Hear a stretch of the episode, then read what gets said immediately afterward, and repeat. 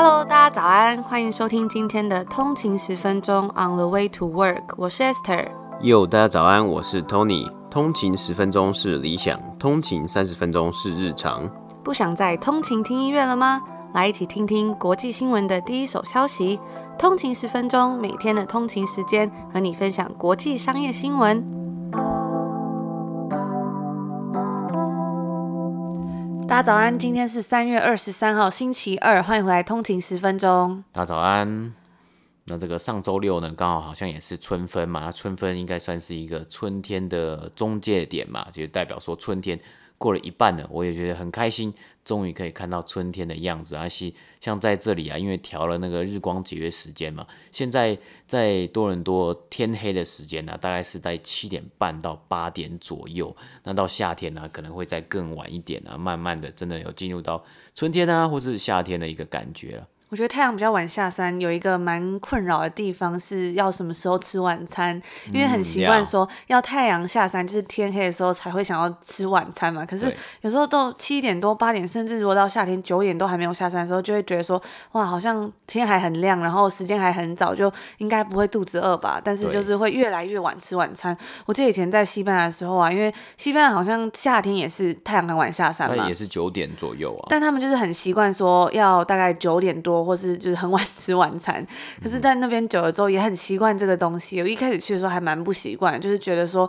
哎，怎么就是那个餐厅都很晚才开，然后有时候肚子饿想要找东西吃的话就找不到，然后就是要等到那个时间点，然后大概九点十点的时候，哇，那餐厅是高朋满座，座真的 就是还蛮特别。但是我觉得很特别，因为我那时候就有问西班牙的朋友说，你们这样子晚上睡觉不会不舒服吗？因为这么晚吃晚餐会不会消化不良？所以后来就有发现说，他们其实晚餐是吃的比较少的。嗯，对。像我记得我之前呢、有一阵子在这个巴塞罗那交换的时候，我有一阵子跟我的房东住，那是一个西班牙的老爷爷。那他真的就是大概九点十点吃晚餐，可是就吃的非常非常的少啊，就是可能他们说喝个高汤啊，然后再加这样一点点的蔬菜水果，然后就去睡觉。当然当然会搭配一瓶啤酒。然后白天的时候可能就会搭配一些点心啊，就让自己不要。肚子饿，但我觉得还是还蛮特别的。那那讲到这个日照啊，不仅仅是晚上的时候太阳比较晚下山啊，早上的时候呢，太阳可以很早就起来。像我记得前几个暑假在温哥华的时候啊，有时候暑假太阳大概是六点多就起来了嘛，然后那个太阳阳光是很刺眼，然后你真的是会被晒醒，就晒屁股那种晒醒。然后想，呃，起来了，结果六点多啊，哦，好累。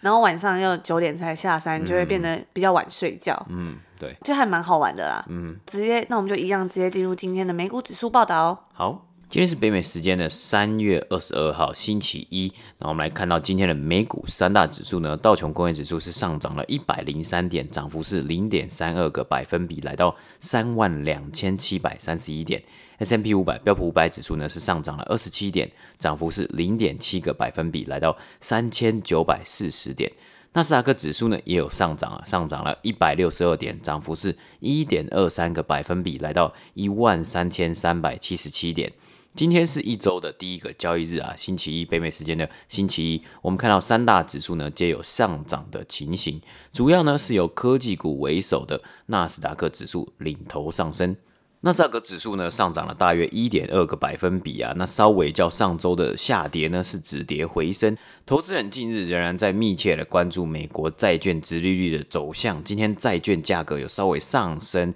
美国十年期公债殖利率则下滑至一点六八个百分比。那上周五呢为一点七三 percent 左右，殖利率呢也已经连续七周上升了，进而影响到最近股市的部分下跌。也有基金管理人表示，去年那些缴出金惊人上涨成绩的股票，今年呢可能很难再达到相同的成长了。那今天个股方面，苹果、Intel、微软以及特斯拉皆有超过两个百分比的涨幅。标普五百指数呢，今天表现的部分，科技类股表现最佳。今天指数中的十一个类股之中，有七个领域有上升的结果。今天铁路营运商 Kansas City Southern 呢上涨了十一个百分比啊，收盘来到两百四十块美金。那消息是指出，加拿大的 Canadian Pacific Railway 加拿大太平洋铁路公司啊，即将在一项价值两百五十亿美金的收购案之中收购这个 Kansas City Southern。那相对的，要收购的这间公司 Canadian Pacific Railway 呢，今天在纽约证交所的股价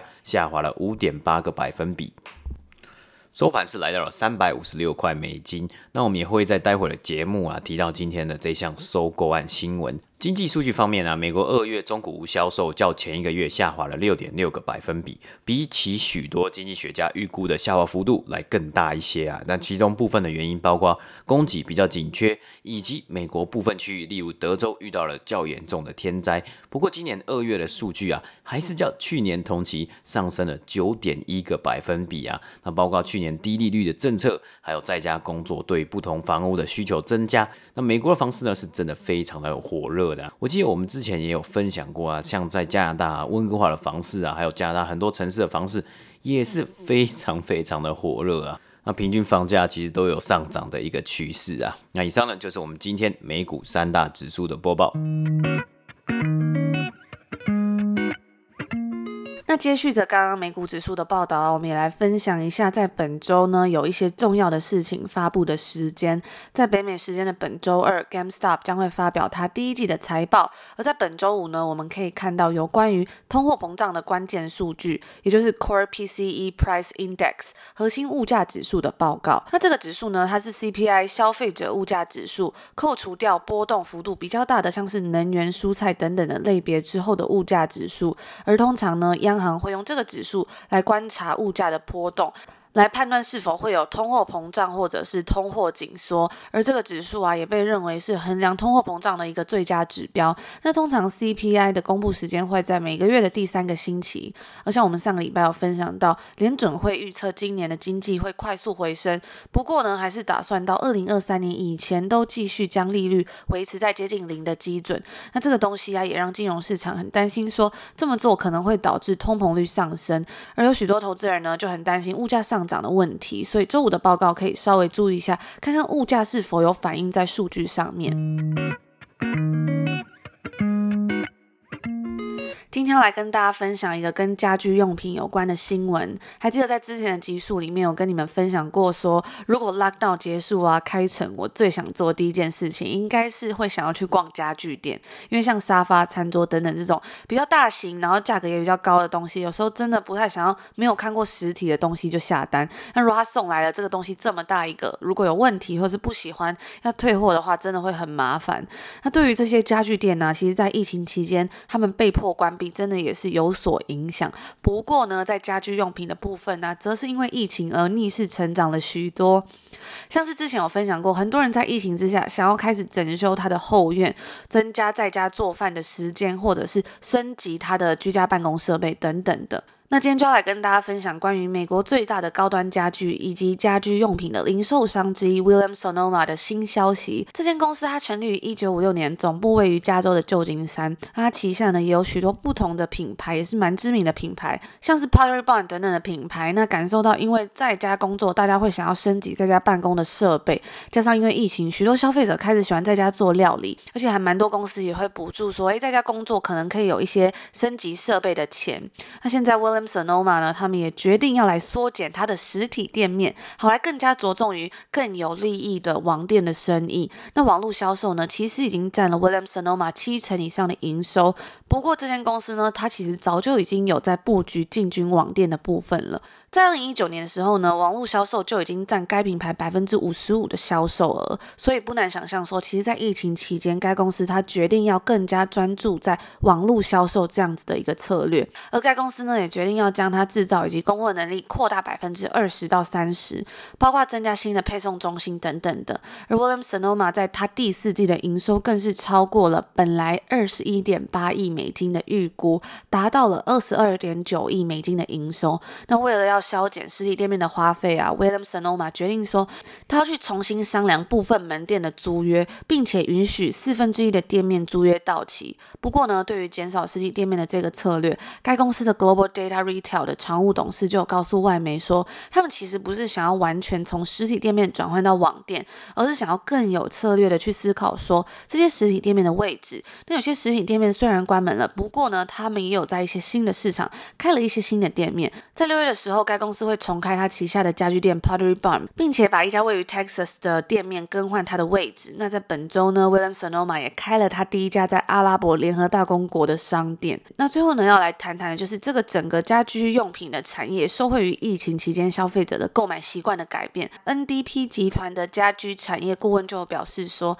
像在去年期间，以纺织品、家庭用品、厨房电器、家居饰品，还有一些个人护理商品这五个部门为例，成长了百分之二十四，增长了一百四十亿美金，达到七百二十亿美金。而线上小家电的销售额现在已经占总销售额的一半以上，那家庭用品跟纺织品呢，则是达到了百分之四十以上。该顾问呢也有表示说，在短期内，不管是网络电商或者是实体店面，这个家庭用品的部门是很难再去达成这样的高速成长。就像我们之前分享过，很多公司呢，它在疫情期下逆势成长，但是它能不能继续维持，可能就要打上一个很大的问号。不过呢，他相信持续的在家工作，以及人们持续从城市搬到郊区，这个地理位置的改变，将会让家居用品继续在下个十年内维持高销售额。虽然 William Sonoma 它在削减规模，不过呢，在二零二一年它的开业数量呢，将会超过它停业的数量。根据 CoreSite Research 的数据啊，自从一月以来，共有三千一百家店宣布开业，对比两千五百四十八家店关门。那以上呢，就是我们今天分享这个关于家居用品产业的新闻。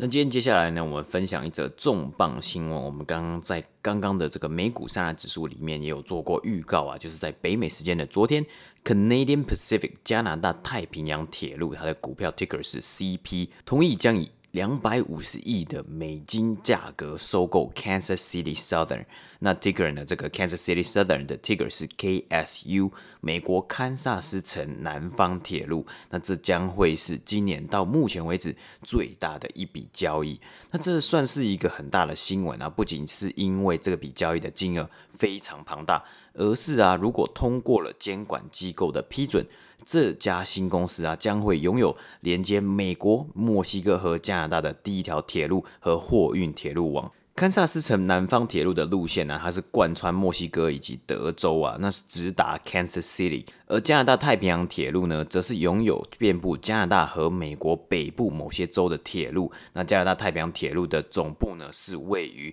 加拿大的 Alberta 省的 Calgary。那他多年来啊，也一直在关注着他们这间公司的铁路竞争对手，希望能够扩大自己在南部的业务范围。不过这项交易啊，可能会有监管部门啊是带来一些麻烦啊，因为从历史上来看，加拿大的铁路在历史上啊，想要收购美国公司啊，都曾经因为反垄断的原因而碰壁，像是在二零一四年以及二零一六年的时候呢，都遇到了一些问题。例如遇到收购目标的本身的阻力，以及竞争对手、货运公司，还有美国监管机构的反对。那这笔交易啊，算是因为相信着随着经济和工厂的复苏啊，北美贸易能够卷土重来。USMCA 贸易协定呢，已经在去年七月的时候生效，预计能够促进美国、加拿大、墨西哥这三个国家之间的贸易。那合并之后的公司呢，他们的名字将会更名为 Canadian Pacific Kansas City。年营收呢，大约是八十七亿美金啊，那有近两万名员工，公司将由 Canadian Pacific 的 CEO 来管理领导。Kansas City Southern 呢，堪萨斯城南方铁路的投资者将持有公司合并后大约百分之二十五的股权。那还有一个员工可能会很担心的这个问题啊，就是公司被收购之后呢，会不会出现裁员，或是有什么新的计划？而该公司的 CEO 则是表示。如果此项并购交易是得到批准，如果得到批准哦，该公司并没有，目前是并没有裁员的计划。那以上呢，就是今天第二则的新闻。那以上就是我们今天要跟大家分享的所有的内容啦。那昨天呢，我们有在 Instagram 上面跟大家分享说，因为昨天的节目比较早上线嘛，就很好奇说有没有通勤族有发现，还是大家一样就是觉得说，哎，还是同一个时间来听这个收听节目，然后就很意外的发现，原来很多通勤族都有发现，甚至有一个通勤族就。就有私讯说，他就非常的可爱，就是说他那天刚好要比较早起床，然后他看到节目上线，然后他起来的时候还发现想说是不是睡过头了，怎么这么早就有节目了这样子，以为晚就是以为睡过头一个小时，但还好没有，我就觉得还蛮好玩的，就是变成一个衡量时间的一个东西。嗯哼，对啊，那也希望之后的集数啊，还有节目啊，我们能够尽量早上的呢，我们就会尽量早上。那就是祝大家有一个美好的开始，愉快的一天。然后我们一样，星期四见。星期四见，拜拜。拜拜。